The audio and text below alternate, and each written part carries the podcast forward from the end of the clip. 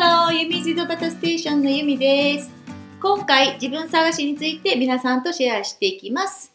はじめに、私の旦那のジミーを紹介しますね。 Hello、ジミー。Hello, よろしくお願いします。少し緊張してる？いうん、とても緊張していますよ。えーっと、まあ、皆さん、あのい楽しく聞いてくださいね。えーまずはじめに、えーっと、ジミーの、まあ、自分探しについてのストーリーについて、まあ、話していきたいと思うんですけど、えーっと、一つ目、えーっと、大学のシステムの違い。これはオーストラリアと日本にのこと。あと二つ目が、まあ、転職について。で、三つ目が、まあ、自分探しをすることで、えーっと、学んだことや、あと私たちが思うことを、まあ、コメントしていきたいと思います。では、よろしくね。よろしく。まず、まず、えっ、と、じゃあ、ジミーの高校卒業後の話、ちょっと聞かせてもらっていい、うん、うん。えっ、と、卒業後は大学行ったのか、それとも、えっ、と、就職したのか、どっち？あ高校卒業したらそのまま大学へ行った。うん、で、うん。その時は何勉強した？あその時、僕の専攻は IT だった。私の嫌いな分ね。いや僕もあまり好きじゃない、実は。そうか。えーで、その、まあ、IT を専攻したんだけど、えっ、と、その勉強は、あの、うまくいけたのかな？どうなの？おー全然うまくいけなかったね。あ大学入った後すぐ、この勉強向いてないなと思った。ー なるほど。ねなるほどね。じゃあまあ自分でも向いてないっていうことにはもう気づいていたんだ。うん、うんその時にうんその時、その時ねうんじ。ゃあその時、えーじゃあもう自分に向いてないっていうことが分かって、うんそのままでも向いてないの分かったけどそのまま大学で勉強することにしたのかそれともどどういう行動をしたの？自分で向いてないことに対して。はその時、その勉強を続きたくなかったと思って、そしてき初めて休学しようかなと思って、うんあー休学してる間、自分探しができるかなと思った。なるほどうね。ん、でじゃあまあその休学してる間じゃあまあ自分探しができるかっていうことを思った時どういう行動をししたの？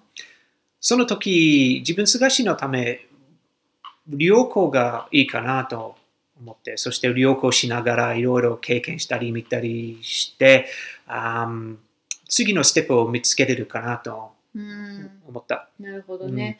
じゃあまあ、えっ、と、じゃあそれで、えっ、と、そういうふうに自分で思って、で、どこに結局い行くことに決めたの？あイギリスに行くことに決めた。うんうんじゃあ、イギリスに、じゃあまあ、行くことに決めて、イギリスに渡って、で、そこでは、なんか仕事をしてたりしたのかな？そうだね。あバイトでイギリスパブとレストランとホテルで働いた。うん、なるほど。じゃあ、その、まあ、仕事してる時に、なんか自分探しみたいなのはできたのかな？うん、今考えるとできたかな。うん、うんそれは何？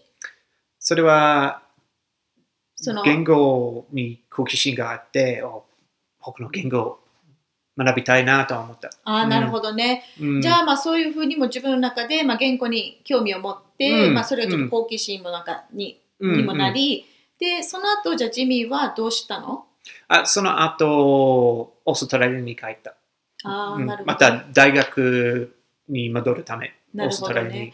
そっ戻ったか。うんうんじゃあちょっとあのさっき言ったそのお大学のシステムのことを聞きたいんだけど、うんオーストラリアでは、まあ、休学して、うんで、まあ、一度も大学から離れてまたこうやって戻ってきてっていうのはそれは意外と、まあ、普通のことであり簡単なことなのかな？あ結構簡単なことだと思うね。なるほど。うんちなみにその年齢層とかっていうのはどういう感じなのか、まあ、若い子だったら10代がいたり他にもなんか年齢が幅広いのかな？その大学のおは幅広い、幅広いですね。うんじゃあちなみにオーストラリアでは、えーとまあ、年齢層として若い人だとまあ10代うん。からあとどどれぐらいの年齢層が幅があるのかな？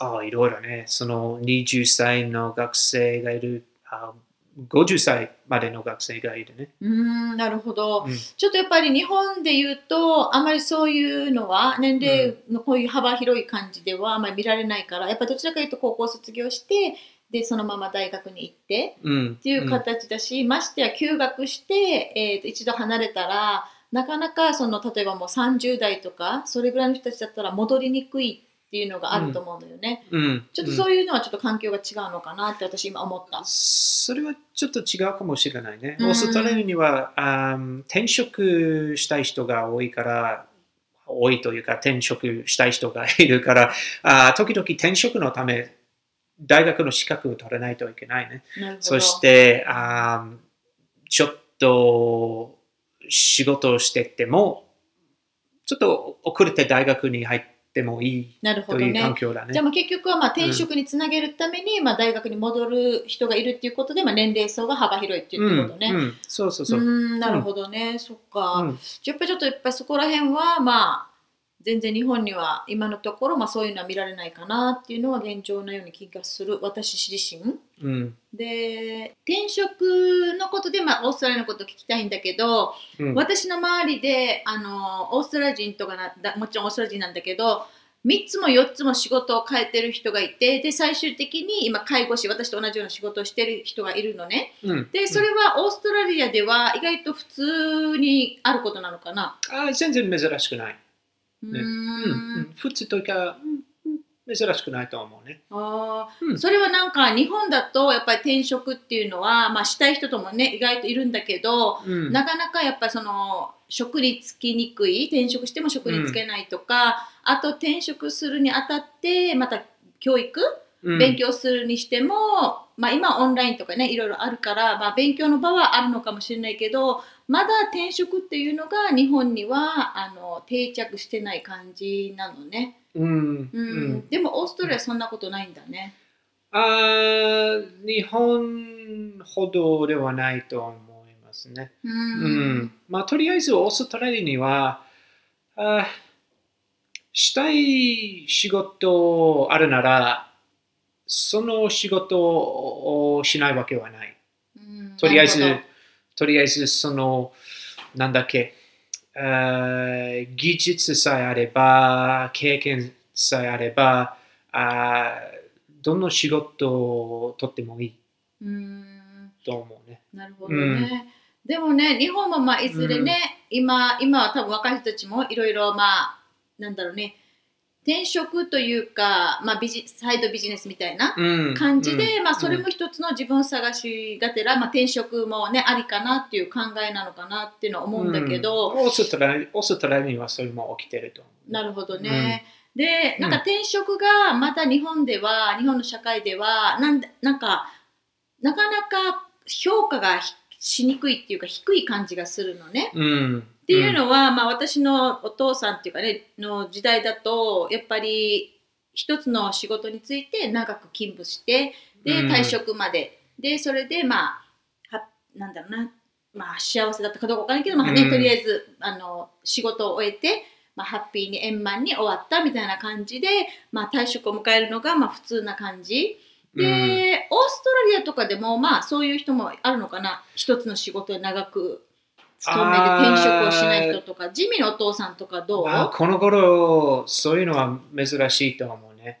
あー昔はそうやったんだけど、でも今は同じ同じ仕事をずっとずっとああるのは、なんなんという保証はないね。うん、うんまあね、うん。はいはいはいはいそうそうそう。そして、あーもっといい仕事をまたあプロモーションのためとか、うん転職するのは、あーまあ、一つの機会みたいな感じそう、かな一つの機会探す感じかな。。うん、うんそうですね。うん、なんかやっぱその考え方がやっぱり、まあもちろん日本人もね、まあ、一つのまあ何らかの機会と、まあ、自分がしたいことうん、っていうことを求めて、まあ、転職っていう感じはいるんだけどうん、あのしたい人はやっぱり今でもねいいろいろいっぱいいると思うけど、まあ、うん。日本の社会っていうシステムが、うん、まだそこまで転職に対してあの大きな目でなんか見てくれてないような気がするのは私だけですかね。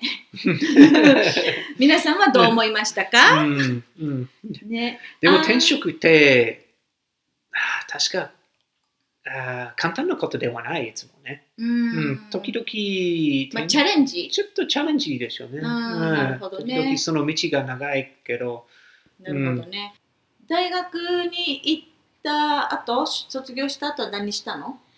あ大学院に行って、あー英語教師の資格を取って、そして日本で仕事しようと決めた。うーん。それはもう自分の中で、あのもうこれが本当の自分の仕事になるみたいな感じだったのかまだちょっとよくわからない状態だったうのん。か、、ちょっとよくわからない状態だったから、とりあえず、その時とりあえず、あー日本で仕事をするため、あー英語教師としてあー仕事をした方がいいかなと思った。うーうんん。なるほどね。では、まあ、英語の教師で、まあえー、と日本で仕事して、うん。でその後オーストラリアに戻ったよね。で、うん。その後はどうした？のかな、あーオーストラリアに戻った時、そのまま英語教師として仕事をしていた。うーん。うん。それはやっぱりでも好き好きだと思ったからやっていたのかなんかどうなんだろう？オーストラリアに帰ってきてまで英語を教えようと思ったのはどうして？あー半分好きだったけど、でも、その仕事は、なんだろうね、退職するまで、その仕事をあんまりしたくなかったと思ったね。なるほど、うん、別に英語教師として仕事は面白くて楽しくてよかったけど、あずっとそのままの仕事をするのは満足じゃないじゃな感か？じゃない感じでした。うんなるほどね、そっうんかそっか。まあうん結局自分で満足してないから、じゃあ結局また、うんじゃあ自分探しがまたなんか始まってたのかな？うん、うん、そうんそそのまま実はずっと自分自分探しやってたかもしれないね。なるほどね。で、結局、えっ、と、じゃあまあ自分が結局したいっていうことが、まあ今見つかってるのかな？今、見つけた。見つかった。うん、見つかった。見つかかった。うん、で、それに対してはすごいもう満足？とっても満足。とっても満足している。うん、でもなんか話聞いてるとすごいやっぱり長いね、道のりだったような感じ聞こえるけど、自分どうなんだ？ジミーはそう思う？うん、そうもう今考えると、道は長かったけど、後悔していないね。うんそれは良かったね。あよかったね。安心してるね。そっか。えー、じゃあ最後に、えー、と自分探しを、まあ、するにあたって、まあ、地味なりに学んだこととか、あとですね、えーとまあ、今自分でどうしていいかわからない、まあ、迷っている人たちがいると思うんですけど、えー、とそういう方々に、えー、とコメントしてもらっていいかな？うん、なんだろうね、学んだことですね。あーその最終的な目標分からなくても、分からなくてもいいと思います。うんあー例えば僕はその最終的な目標を分からなかったとき、必ず小さい目的作ってたね。あーそしてその目的を作れば作るほどいろいろな機会が現れてきたね。あーそして別にその最終的な目標を分からなくても必ず目的を作る行動をした方がいいかなと思うね。うんうん。